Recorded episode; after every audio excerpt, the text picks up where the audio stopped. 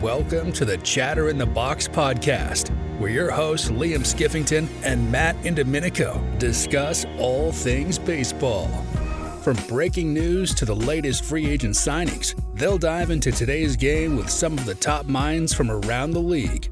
You can catch the latest episode of the Chatter in the Box podcast on Apple Music, Spotify, or Amazon Music, or visit our website at www.chatterinthebox.com. All right, we're back. Back to back episodes, two hour episode yesterday. Today, we have the pleasure of being joined by a man who's been receiving a lot of hate on Twitter recently, not going to lie. Jeff Frye. Jeff, how you doing, man? I'm good. I'm good, buddy. How are you? I'm I'm good. I appreciate you coming on, stepping in the box. Um, yeah, so I pretty much I DM'd you this morning. You said I'm ready to go right now. Let's get this going. So uh, appreciate you taking the time and looking forward to hearing a little bit about your perspective on hitting philosophy in today's game and just today's game in general, and also your career. So you were drafted in 1998, right? No, shoot, I was drafted in uh, 1988. 88. Eight, oh, did I say 98? My bad. We did 88. say 98. I wish I, My bad. I wish 88. 98. only be 46. Yeah. 88. That was actually the same, if I'm not mistaken, same draft Mike Piazza was drafted in. So you were actually drafted much higher than Mike Piazza, Jeff, right? Yeah, I think they missed the boat on that one. All right. So you get drafted, Jeff. What was that like back then for you? Uh, like the draft process? Man, there really wasn't a process. You know, it was just so different than it is today, where you know you, you, everything's on uh, the internet and you know these kids are talking to teams and things like that. I, I never even really talked to scouts when I was in college, and never even really dreamed that you know, I was good enough to play professional baseball until I went to a tryout with the Texas Rangers with a teammate's invitation and had the day of my life. And, and then um, the Rangers told me they were going to draft me, and it was just kind of surreal and you know, I re- didn't really know what to expect, but I was just excited about the opportunity. So you, you went to an to... open invite using your friend's invitation? I think we broke the rules, man, because uh, actually, I my my teammate was, you know, pretty sure he was getting drafted by the Cincinnati Reds. His name is Benny Callard. He was a two-time All-American and just a really good player. So he, when he got the invitation, he wasn't going to bother going to the Rangers because he hadn't talked to Ranger scouts, and so I said, "Well, let me have your invitation," and uh, didn't know that that was okay or not. And we told our coach, Coach Mike Matheny at Southeastern. He says, "Okay, well, let me call the Rangers and tell them." And he said, "You know, Jeff's not the kind of guy who's going to stand out at a tryout camp. He's not a home run hitter. He's, he's you have to see him play over time to appreciate him. And then I just go and have the day of my life and put on a show and get an opportunity.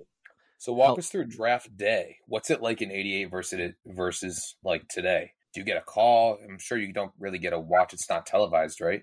The no, draft and no, it's pretty funny because uh, we didn't even have a television um, in our apartment in college, and there really was, you know, I knew the draft was going on. There was no way to track it, and yeah, um, you know, just sitting sitting in our apartment like we usually do, probably playing cards or just doing nothing, and, and, then all of a sudden we get a knock on my door, and it's Coach Matheny, who very rarely came to our apartment because it was so disgusting, and uh, so he he uh, knocks on the door and says, "Frye, you got drafted in the thirtieth round by the Texas Rangers. You're going to be here in two days to sign you," and that was it. Was it just like a yeah? Was it just like a pat on the ass, like "good job"? Then he Matheny kept it moving. Yeah, yeah. I mean, really, that's it. It wasn't, you know, there's no fanfare and you know, no media there. And my buddies were, you know, mm-hmm. giving me high fives or whatever. And I don't even know if high fives were popular in 1988. But, uh, we were, they were congratulating me because, you know, they were excited that their teammate was going to get a chance to play professional baseball. Right, absolutely. So you grind, you, you, drafted in 88, you grind about four years in the minors, you make your debut in 92. What was that like for you? And how did you come to make your debut? Like, was there an injury ahead of you? Did you get called up like mid season? What was that like? Yeah, it was mid-season. It was actually, I think, uh, July 17, 1992, and Julio Franco was the Rangers' second baseman. We had some knee troubles, so and I was doing really well in AAA. Just made the All AAA All Star team, and uh, you know, got the call at nine in the morning when I was in Louisville, Kentucky, to come up to the manager's office, the manager's room, and I went up there and he told me I was getting called to Texas and went and got my stuff, jumped on an airplane and flew to Texas and got there at 5, 5 p.m. at the Dallas Fort Worth airport. Uh, took a van. Van driver was there to pick me and Brian Bohanon up. He also got called up that day and got to the field at 5:30. Walked in the clubhouse, had never been in there, and you know they said showed me my locker and said go check out the lineup. And I walked over to the the board that had the lineup on it, and I saw number 51. That was my number in spring training. I was leading off, playing second, and then number 34, Nolan Ryan's pitching for us that night. How intimidating was that for you to be in the lineup with uh, playing behind Nolan Ryan? Very intimidating, very intimidating, and you know, I didn't really have a chance to do much. They said if you hurry up and get dressed, you can go out for BP, but it was already five after 5:30, and BP was over at six, and I, I hadn't even unpacked my stuff, and then they said, "Well, I said, I don't think I can make it. And they said, well, if you hurry up, you can go out and at least take ground balls. You know, take in back in the day when we used to take infield. So infield was at six ten, and so I went and took infield and got ready for the game. I'm sure that whole experience was very surreal. But even after you got drafted, did you even see yourself making it to the big leagues at that point? In '88, from '88 to was it '92? You said was yeah, no, no I really didn't. And, and, every spring training, I would drive to spring training from from uh, Texas with my buddy Mike Hamilton, who was also in the minor leagues, and I was like, "Man, you think I'm going to get released this year?" He's like, "Shut up! You, you hit 300 last year." I was like, "I really had no clue." It's, it's yeah. people probably don't believe me, but I, honest to God, had no clue because you know, I grew up in in California in the Bay Area. I was a huge Giants fan and watched the Giants and the A's play all the time, and those guys are just larger than life to me, man. That's just like I never even dreamed. Like Jack Clark, mm-hmm. my hero, and here a couple of years ago because of She Gone. I got to meet my hero and look at this guy. He's a monster, just a humongous man. And it's like, how did I get to play on? Actually, got to play on the same field as this guy. Pretty cool. How was it for you, Jeff? Meeting, like, finally meeting your childhood hero. What do you remember about that day? Oh, I was so excited. It was we were we were both at a card show. I knew that he was going to be there, and um, so I show up, and, and when you do these things, you get you're there for like two hours. Probably the first hour, you go in some back room and sign a bunch of pictures and whatever they want you to sign. And so as soon as I walked in the door, I said, "Where's Jack Clark?" They said, "Oh, he was already in here. Um, hopefully, he comes back down." And I was like, "He better come back down." And then a little while later, he oh, the door opens. Um, and they said, "There he is." And I said, "Jack the Ripper." And I went over there and gave him a big hug, and he gave me a hug. And man, it was cool. We got to talk a bunch, and just a super nice guy, and you know, he was just. I, I guess as a fan of his, to to finally get the opportunity to meet the guy that I emulated playing wiffle ball every day of my childhood was just, uh, like you said, surreal. Mm-hmm. So, Jeff, you play. You're in Texas for about four years. Does that sound right? Yeah, in the big leagues from '92 to '95. And you're still you still live in Texas today. So, what what about Texas? Like, did you fall in love with? I have to assume it something brought you back, right?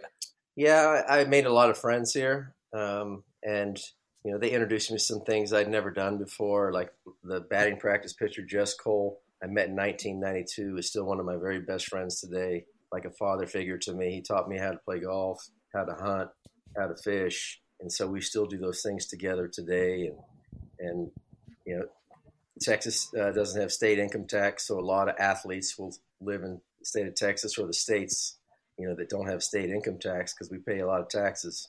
Um, right. I just like the weather. I could do a lot of, you know, do the things I like to do almost year round without uh, any really cold, cold weather. Sounds like you're an outdoorsy guy, obviously. Yeah, I, love. I mean, it's horrible here in Texas right now. It's like 105, but um, it, it's usually pretty nice where you can, even in the wintertime, we can go play golf when it's in the 50s, you know, and it's not snow on the ground. And uh, I do like doing things outside for sure. You a better golfer or baseball player?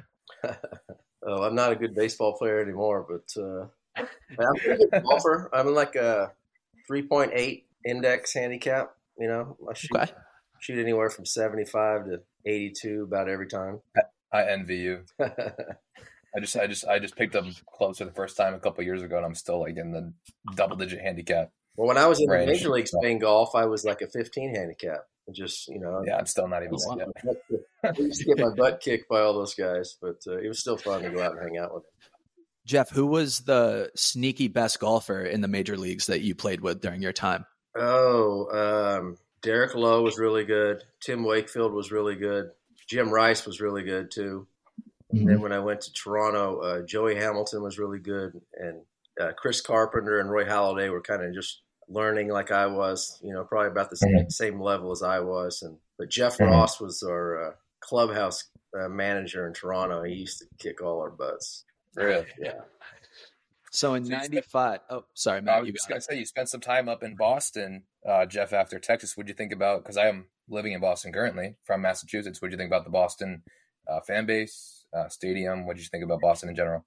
I loved it. I loved it. The favorite place I've ever played. It was uh, really, yeah. The fans were really good to me, and you know, I think that uh, they really appreciate effort and someone that goes out there and, and lays it all out there every night, and regardless sometimes of the outcome, they appreciate that. The blue collar city, and I, I tell people all the time that the difference in playing in Boston and the other places I played was, you know, in Texas on a Sunday we could be losing ten to nothing and the crowd would go crazy, and that's because the Cowboys just scored a touchdown.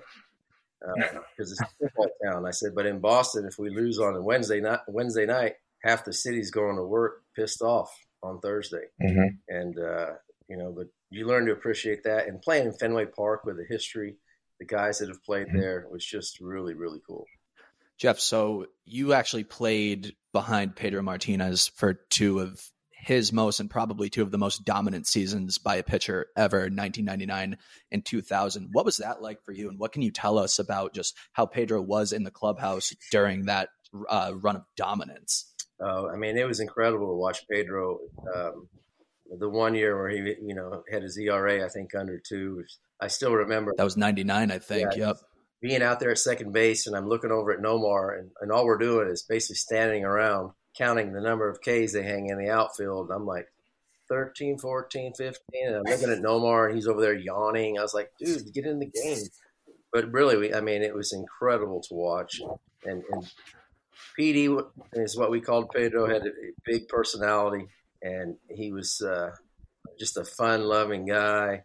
You'd never, if you saw him in person back then, he was not very big and just kind of skinny and long arms. And, mm-hmm you would never think that this guy could do what he did. Uh, but when he when he stepped foot on that mound, it was all business, man, and and you knew you were you had the opportunity to maybe see something special that night, and it was just a, an honor to be able to play with him. So you mentioned Jeff, like Pedro's personality. We all know he's a happy-go-lucky, super um, energetic, eccentric guy.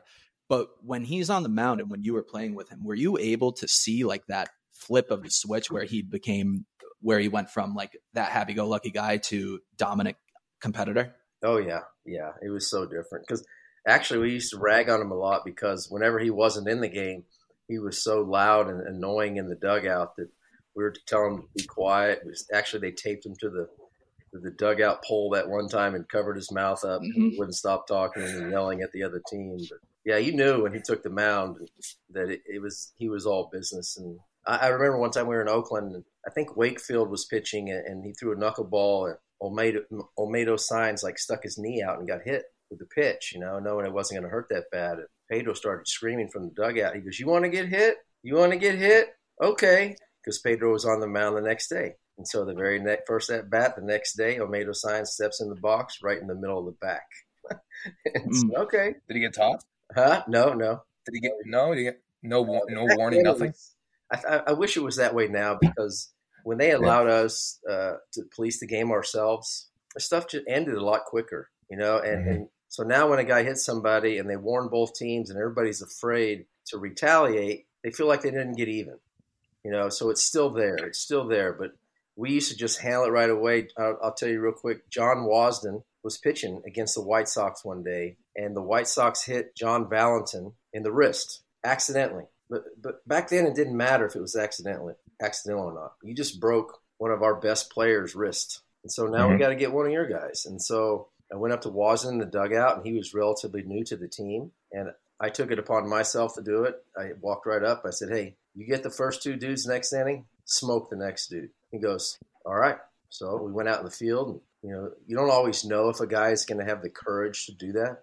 Um, sometimes you see a guy who's supposed to hit somebody throw three or four balls behind their back by 10 feet. It's like, well, he didn't want to hit him, right? So Waz gets the first two guys out. here comes Ron Karkovice, who's a backup catch for the White Sox and a super nice guy. Just happened to be the wrong time, wrong guy up at the wrong time. And first pitch, Wasdin smoked him right in the ribs. Bam!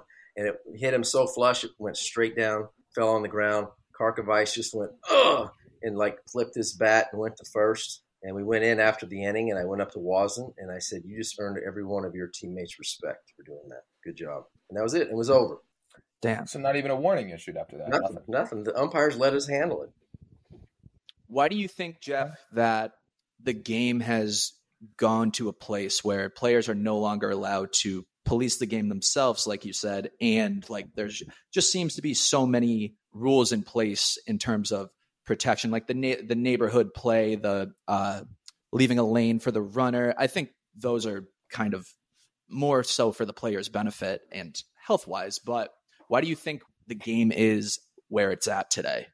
Uh, well, I've two two plays in particular: the Posey play and the, the Utley play. You know, Mhm. and that's why they changed the rules. And I can tell you that as a middle infielder my whole career, I wasn't afraid to, to get injured on those plays. I learned how to work around the base, and and I knew who was on first. I knew if they were a guy that was going to come in hard and take me out. We knew who those guys were, and we all figured a way to um, work around it. And we knew the catchers Mhm. you couldn't slide into. If you slid into Mike Mhm. Scioscia, he was going to hurt you, no question.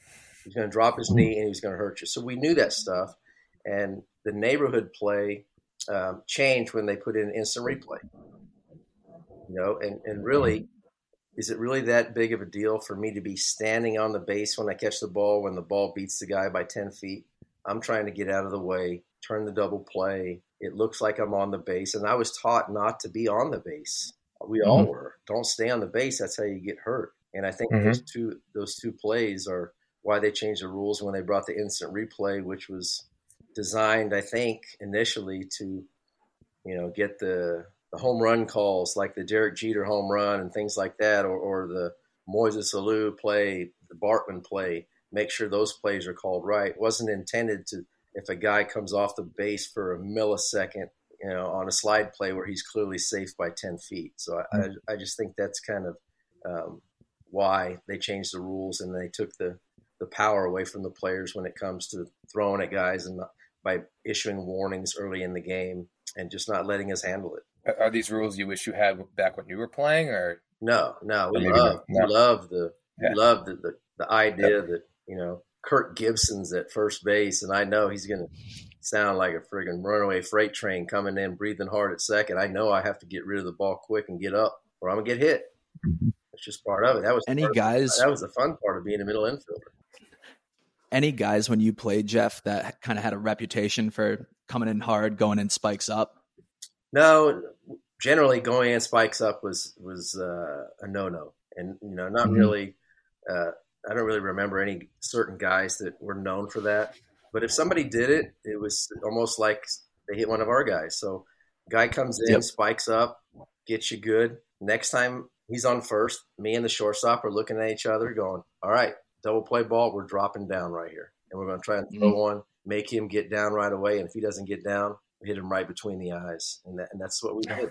Um, at least the game, man? my first game in the big leagues, uh, the very first time I got to first base, there was a ground ball, double play ball, and I went into second and took out Carlos Baerga and knocked him on the ground. Went back to dugout, high five. You know, that was my job.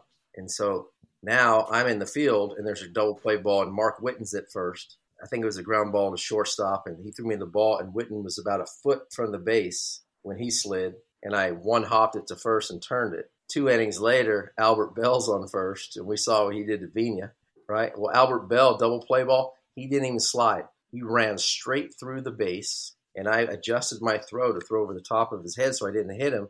And it, the first baseman, Palmeiro, tried to stay on the base, and the ball hit the top of his glove, and I got a E4 thrown error. Um, so they were coming after me in retaliation for me taking their guy out. And I understood that. Yeah. So you guys just wouldn't hold like the next game, Jeff. So s- someone gets one of their guys gets hit, one of your guys gets hit. The next game, clean slate, or does that carry over back then? Hey, once you feel like it's even, it's it's gone. It's over. You know, but It's a clean sometimes slate then. you never. Sometimes you would you wouldn't be able to get even. Maybe they get you late in the game on a you know the last time you play in that season, right? So you don't mm-hmm. get a chance, and you can't, It's too risky. Uh, maybe a one-run game in the ninth inning. We're not going to risk losing the game by getting even. We'll get them next time. And next time might not be till next year, but we still remember. You know, we've seen rev- not reviews, but viewership kind of gone down or plateau over the past few years, almost a decade in baseball. Do you think the MLB has gone too far with these rules and taking a little bit of excitement out of the game a little bit? I absolutely do. I mean, I, am not a fan of the new rules at all. Um, really, any of them. I don't. I, I, just pace of play too, all that stuff. No, to me it seems rushed, and I haven't watched as many games this year. But the games I have been able to watch, it just seems rushed, and, and I, I, just don't think. Yeah. And the, the thing that really bothers me is the, the people that love it or like the new rules. It's mainly because games thirty minutes less, they go do something else, right? And so I hear the get in the box and swing the bat. I hear people rag. Thank God we don't have to watch Nomar adjust his batting gloves anymore. I'm like, yeah, we didn't care because we knew once he got his batting gloves tight, something good was fixing to happen. And why mm-hmm. That's right. are so concerned about a guy adjusting his batting gloves or his cup. If you ever worn a cup, you know it's uncomfortable for the three hours you're wearing it. You're always adjusting it. And why that's that big a deal. I mean, the time that you step out of the batter's box when you're hitting and you're adjusting your batter's box, the whole time you're thinking about, you know, what's happened so far in this at bat? What's the game situation? What's the situation of this at bat? What's my job? You're thinking about that stuff. It may look like I'm just oh. adjusting my batting gloves or my cup, but I'm also thinking and game planning. Mm-hmm. And now the guys don't have as, as, much time to do that. And I just don't understand. Mm-hmm. This is, you know, we're everybody knows it's the hardest game at this level. It's you know the highest level of the sport. You're playing against the best of the best. I can't have a little extra time to think about what I need to do to get this job done. I mean, look at golf. I mean, you have all day long to hit your golf shot. I mean, you could sit there and plan a shot out for five, ten minutes if you really wanted to. I don't think there's a clock on that, and um, there seems to be a draw towards golf. So maybe it's not the pace of play that's drawing people away from it. Maybe it's that lack of excitement. You know, kind of the MLB coming over the top and making too many rules or uh, whatever it is. But well, I, I, think, I, I agree with you, Jeff. I think that. it's uh, sorry to interrupt you, but I think it's uh, no, you're good. The lack of action when we started, mm-hmm. you know, the three true outcomes with the the walk, strikeout, and home run. It's like well, we're just waiting for homers, and if we're going to have 2.5 homers a game in three hours, is going to be, you know, every hour there's going to be one home run, there's going to be six strikeouts, there's going to be three walks. There's a lot of standing around and not excitement because you just don't see the the type of baseball that was played when I came up with the, the bunts and the hit and runs and the squeeze plays and things like that. You just don't see that much anymore because analytics has said that you know stealing bases until this year when they changed that, those rules was not worth the risk, and that don't worry about shortening up the two strikes to put the ball in play because you're going to be out anyway if you hit on the ground. So you got to try and lift that ball in the air um, with two strikes. So, Jeff, Matt cited how these new rules, these time limits, these new in game rules have kind of assisted in the um, decline of MLB viewership over the years because it's almost taking the excitement away from the game. And you agreed with that. But that brings me to kind of the reason we brought you on here, Jeff. Your re- most recent tweet, you're saying these new rules are taking fun out of the game. I'm just going to read your most recent tweet real quick and then we'll get into it you quote tweeted a video of Manny Ramirez's son hitting a walk-off home run to send his team to the state championship. And you said, Thanks, MLB, for encouraging kids to act foolishly on a baseball field. I'm sure this young man has a bright future, but I played against his dad, who was a great hitter, and I never saw him do this. Hashtag she gone, hashtag let the kids play. Do you not think that's contradictory? Uh, in what way? I don't understand how it contradicts. Well, you're saying you're saying hashtag let the kids play. That hashtag was invented to basically because of bat flips. No, in, no, in right. this video, oh, he didn't even Jeff. In this video, he didn't even flip his. He literally just gave it a little stare and started walking. And you also said you never saw Manny Ramirez do it. There's countless videos of Ramirez throwing his gloves off, before, throwing his hands up in the box before the ball's even out. Yeah, I never said I didn't see Manny Ramirez celebrate. I said I never saw Manny Ramirez do this. I never saw Manny Ramirez dance ten feet from home plate. I didn't. I mean, that. I didn't say I never saw Manny Ramirez celebrate, and that's what everybody ran with. That I said that. I never said that.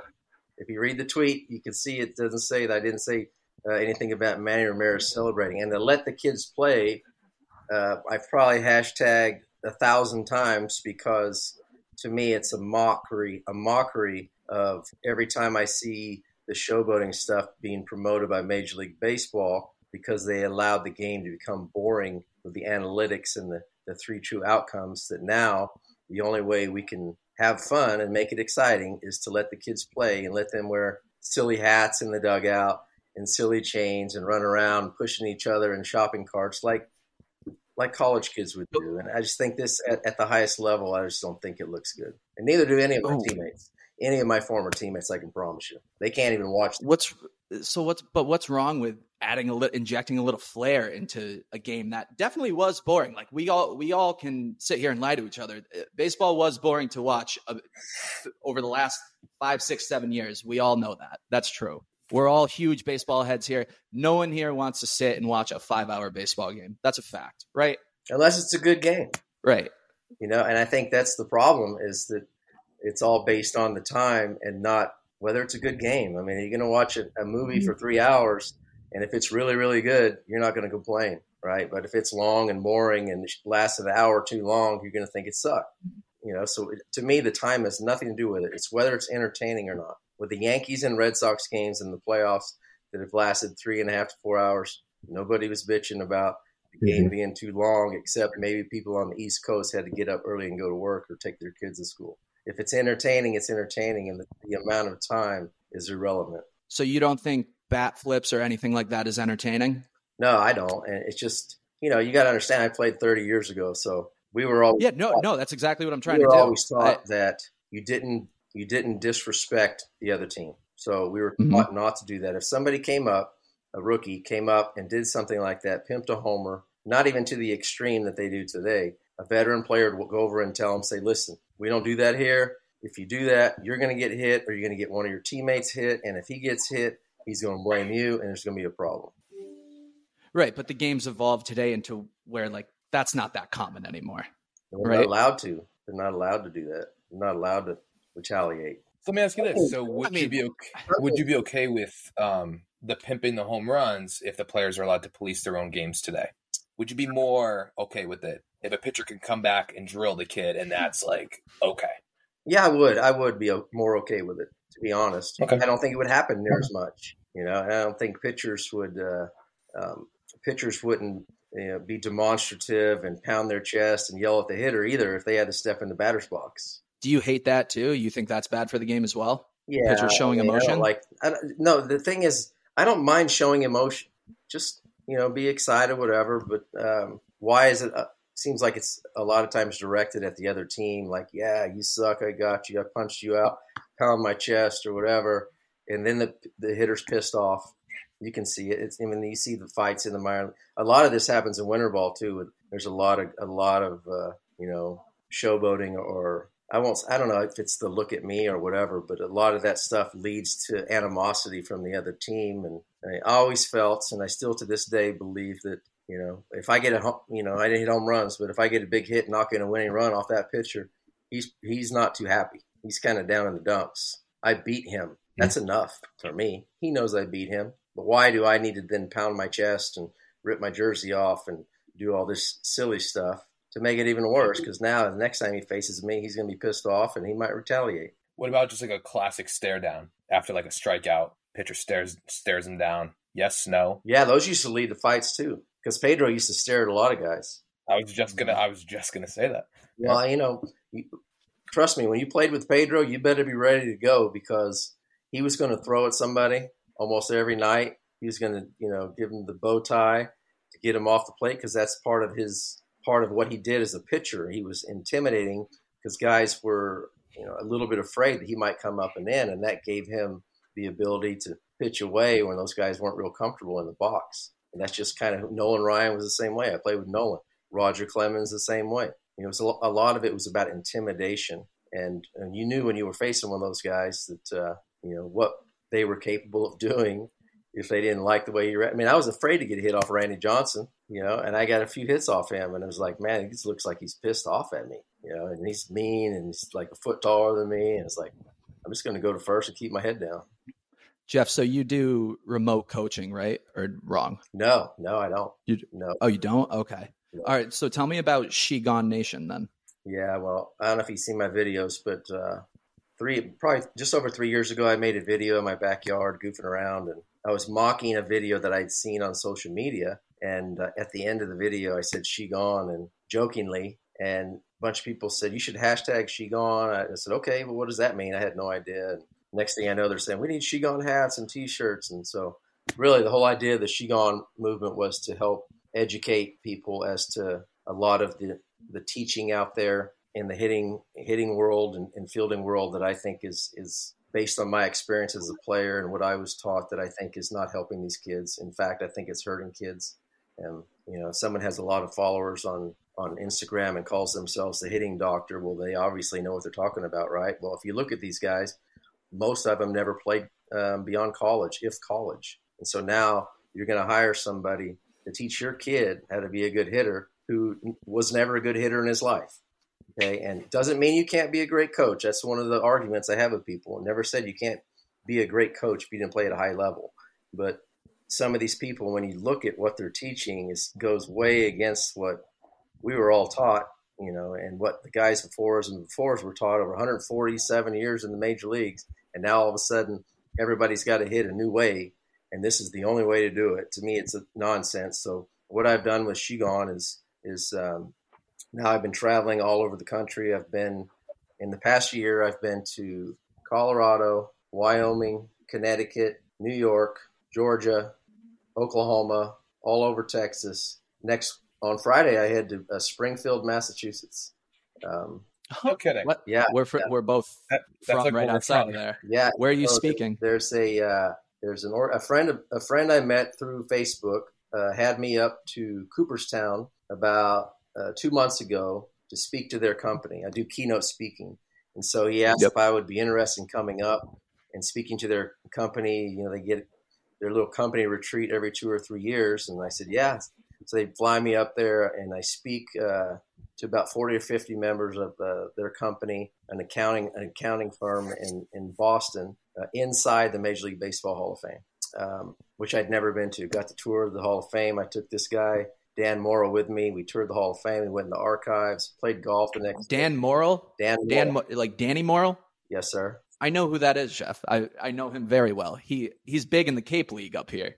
Yeah. he does a lot with the uh, Cape League guys. Yeah, yeah, he's a friend of my stepfather's. Yeah, Well, I will be heading to uh, uh, Springfield um, on Friday, and I'll be staying with Dan for four days. We're going to play golf twice, and then a good buddy of his is uh, owns like a, a collegiate summer team, I think, up there, Mhm. Springfield. In Holyoke? Huh? Yeah. Valley Valley Blue Sox. Holyoke? I don't know for sure. I don't know exactly. Okay. I think uh, that's got to be. He's friends. They're in the NECBL. He's friends with the owner, and um, he mentioned we really hit it off in, in uh, Cooperstown. And he said, "Hey, would you want to come up here and help the the college kids are going to do a, a baseball camp for some inner city kids, and we'd love to have you come up and be part of that." So that's what I'm doing. Um, I think on, on Saturday or Sunday. You know where you're Nice. golfing? Because I, I could, I got a list of recommendations out there for you. I don't know. Yeah, I'll have to. I'll have to find out. But I know we're. Uh, he's a big golfer. He's a member of a country club somewhere up there, and so we're supposed to Yeah. play a couple times. And, uh, There you go. hey, you want a hotel? I was like, no, man, I'd rather just stay at your house and we can stay up late and having a cold beer and talking, telling baseball stories. So Love Absolutely. that, Jeff. So you mentioned like the million hitting gurus. You specifically called out the hitting doctor on Instagram. All these guys on social media. What do you think is the main problem that people are listening to that you've seen? Oh, the kids need to hit, uh, lift the ball. You know, they need to uh, uh, hit the ball in the air because, you know, I, I don't know when it was when Josh Donaldson went on the MLB network and said, if you're hitting, if your Mhm. little league coach says to hit the ball on the ground, tell him no, hit the ball in the air. And, and it's like, not everybody can hit the ball over the fence, Josh. You're kind of a freak. Mhm. You're 5'11 and not a very big guy, and you can hit the ball farther than most guys your size can. So the guys like are my size, and um, you know, I, when I played, I was 5'9", 160. You know, and I didn't. And, and the balls we used are a little bit different than the balls they're using today. There's no question. You can see Mhm. the home run distances are man. Every night there's five guys hitting the ball over 450. You know, that didn't happen. Mm-hmm. And I played with Nomar and I played with Mo Vaughn and got Canseco. They even hit balls that far every night. And so now all of a sudden the balls are flying. Um, mm-hmm. So I have to get your question. I don't know. what you asked me again?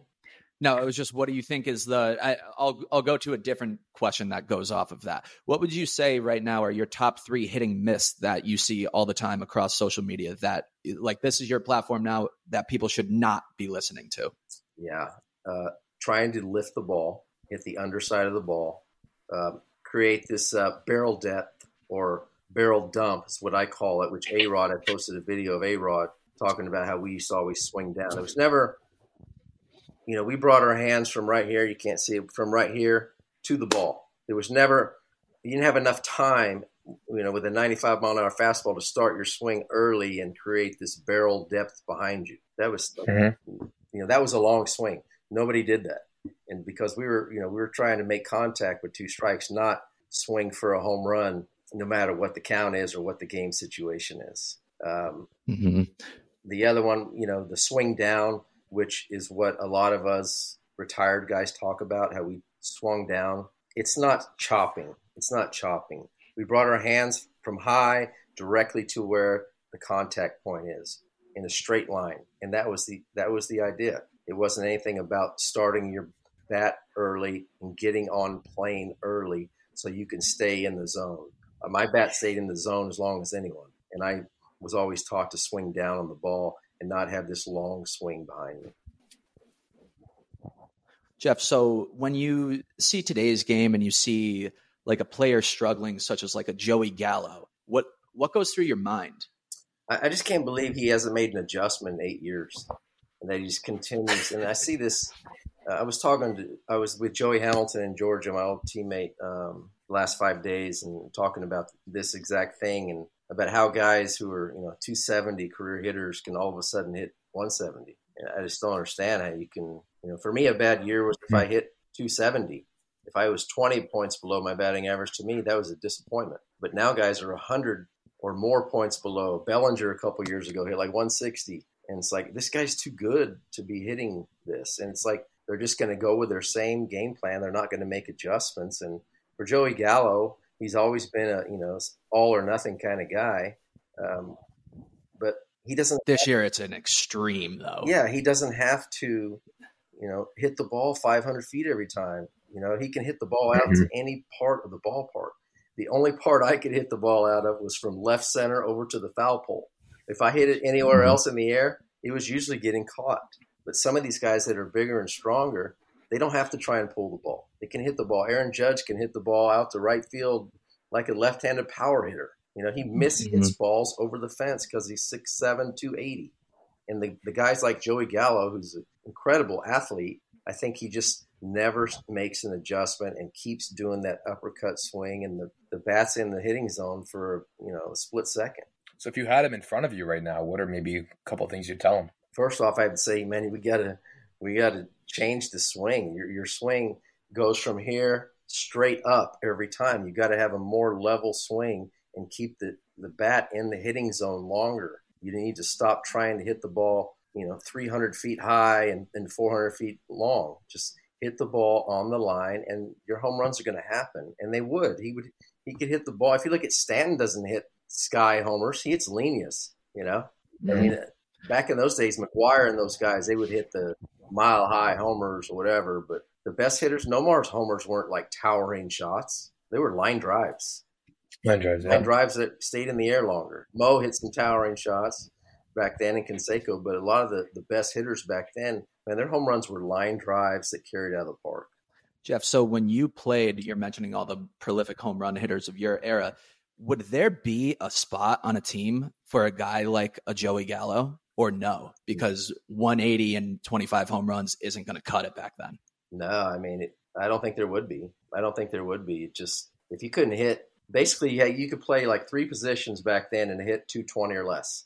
You had to be a Gold Glove shortstop, a Gold Glove outfielder who could, you know, steal bases, or a backup catcher. But the rest of the team, man, if you were hitting 250, you were looking around because there's somebody in AAA hitting 300 who's ready to take your spot. And it was, you know, just didn't have many guys that were around that were hitting there. There was a few guys back in the day that you have, you know, uh, before me, Dave Kingman, those kind of guys that were all or nothing kind of guys. Ron Kittle, uh, Adam Dunn, you know, but those guys walked hundred times and struck out a bunch and hit 30 homers. I guess Chris Carter was another one who did that. I think he led the league in home runs one oh, year. wow. Yeah. The next year, I think he was not in the big leagues.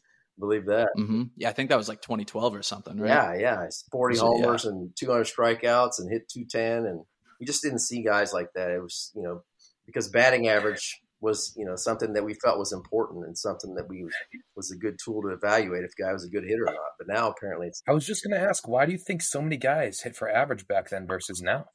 because we uh, shortened up with two strikes and we were um, striking out was like the, the worst thing you could do.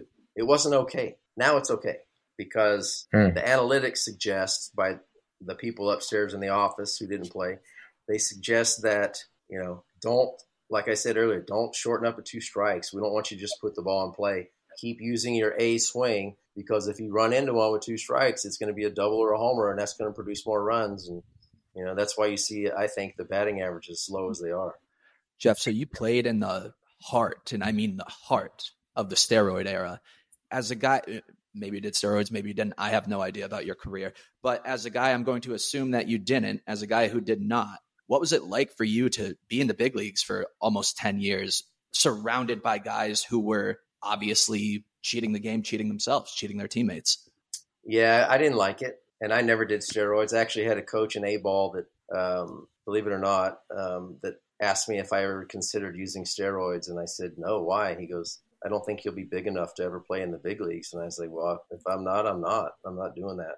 And then when I got to the big Mhm. leagues, um, I think it was just starting in in the early '90s, and I was so naive, dude. I was like, I didn't even notice half the stuff that was going on. Nobody ever came to me and said, "Hey, we're doing steroids. You want some?" Or, you know, any. I never saw anybody do it, but I did start noticing players who were significantly bigger than they were the year before. And I'm here busting my ass in the off season to put on 10 pounds, which I would lose the first week of spring training. And now I'm here I am at 5'9", 160 playing against guys that are, you know, put on 30 pounds in the off season. And I, I felt like it was unfair. It was an unfair playing field.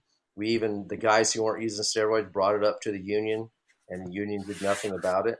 And uh, because I think they knew that uh, if we have these bigger, stronger players hitting home runs, it's going to create more revenue for the game. It's going to create more excitement for the game and grow the game. And they just kind of turned a, a blind eye to it. And you know, I look back at a lot of the guys I played against that were on steroids, and you know, I, there's steroid guys in the Hall of Fame. We know that. Some guys are getting blackballed, and some guys are in. And you know, I always said that you know the guys who did steroids cheated the competition. Okay, they did it because um, they were willing to to risk um, their health in an attempt to make more money and become a star. And by doing those two things, that's what they got out of it. They don't deserve to be in the Hall of Fame because the guys that they played against, they cheated and they did things that, uh, knowing it was against the rules, and they still did them anyway, and they got away with it. And so, to me, they don't deserve to be in the Hall of Fame. So, so you think anybody that did steroids ever should not be allowed in the Hall of Fame? I mean, and and that that's a tough one too. I, I give him a separate wing. Maybe don't induct him into the Hall of Fame like the rest of the guys, but say he these are the guys who were the, the best players during the steroid era, and this is their wing, but they're not actually inducted in the Hall of Fame.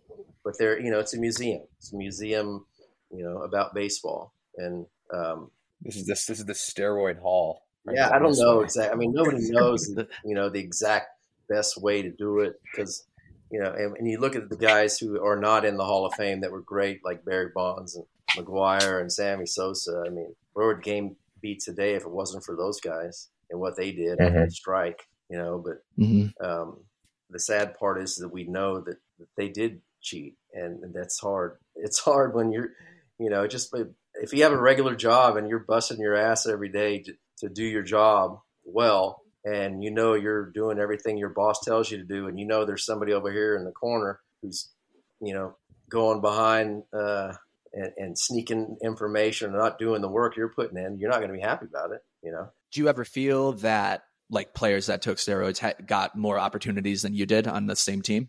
No, not necessarily. Um, because basically it was if you performed, you got a chance, and if you didn't, you didn't get a chance. And you know, I did see some guys that come up that got opportunities because they probably did steroids, who got opportunities over some of my friends who I think deserved opportunities and never got them, who were clean. So that's kind of tough, you know, for those guys. Throughout the major league clubhouse, Jeff, during your time, like, was it super apparent that there were steroids within the clubhouses or no was it kind of like people are doing them in the bathroom they're not doing them like wide like no one's sticking e- each other with a needle in the middle of the clubhouse I, like i said i never saw it i never saw Mhm. i've actually you know i've talked to players that uh, were on other teams that came and played with us that said they saw players injecting each other on flights and things yeah there's there's a million stories big- jose canseco specifically doing that with mark The mcgwire funny thing about Yeah. Canseco, because yeah, I, I'm a big Canseco fan. He was a great teammate with, of mine with Texas and Boston. When he came out with that book, man, he you know after he kind of got blackballed,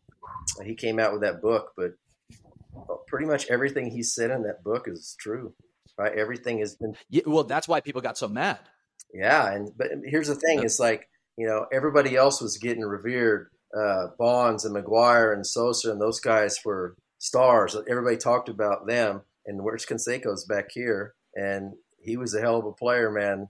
And, and all of a sudden, nobody wanted to touch him with a ten foot pole. And the character clause comes into play there jeff though come on yeah, no, he honestly was Yeah. honestly a great teammate. And everybody that was his teammate would say the same thing. He was so funny. Yeah i'm not disputing that Yeah, and you know, off the field But he was a Little rock different. star. I mean, look, the dude. Imagine everywhere you go, every woman is throwing themselves at you. Okay, I didn't have that issue. You know, right? Not you didn't have that problem. I problem. mean, he was. It was like playing with Elvis Presley.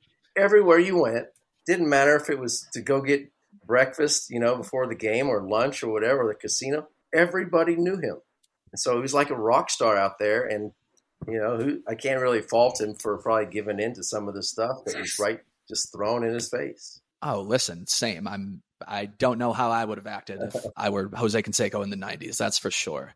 But um, Jeff, okay. So one of my last questions for you is, what do you think? So what would what do you think you would hit in today's game? I'd hit You're a 290 hitter over eight years in the big leagues. That's impressive, man. What like? Yeah, I'm just curious. I'd be able to hit today what I hit when I played. 290 today over a full season. Yeah, I never got to play a full season, even if even when I was healthy, I didn't get to play because you know there's a lot of politics in the game. And when I was with the Red Sox and they signed Offerman, Jimy Williams wanted to play me, but he had to play Offerman because Duquette made him. So I get Mhm. ridiculed because I only had 400 at bats two years, and it's like I don't make the lineup. But, you know, if I'm in the lineup, I'm going to go out and I'm going to do my thing. But I don't see any reason why I wouldn't be able to. I, you know, everybody says that everybody throws too hard now, but I hit the best, the hardest throwers better than anybody on our team. I hit that was the scouting report on me that I hit the best pitchers better than anybody on our team, and so I hit well against Clemens and Randy Johnson and Mariano Rivera and those guys who were the hardest throwers in the game when I played. So I'm pretty sure I'd be able to hit the guys today. I could velocity Was was there- never an issue. Was there any great pitcher, Jeff, that you would face that like you had their number? Uh, well, Clemens, I hit over 400 against Clemens. Damn, Yeah, and Or how many uh, how many plate appearances? like 20 or something like that. Damn. And then I hit over Wow. 300 against Rivera and 300 against Randy Johnson. Um, but you know, What was your approach against a guy like Clemens? I'm looking fastball, man. I, mean, I was looking fastball Yeah, against just- pretty much everybody, but and that was the thing when you're a guy my size, they're not thinking that they can't throw it down the middle because I'm not going to hit a homer. So I'm just looking for a fastball and trying to be short and quick to the ball and get a base hit and get on base for Nomar or Mo Vaughn or Reggie Jefferson. Those guys. That was my role. Mhm. Got it. Matt, you got anything else?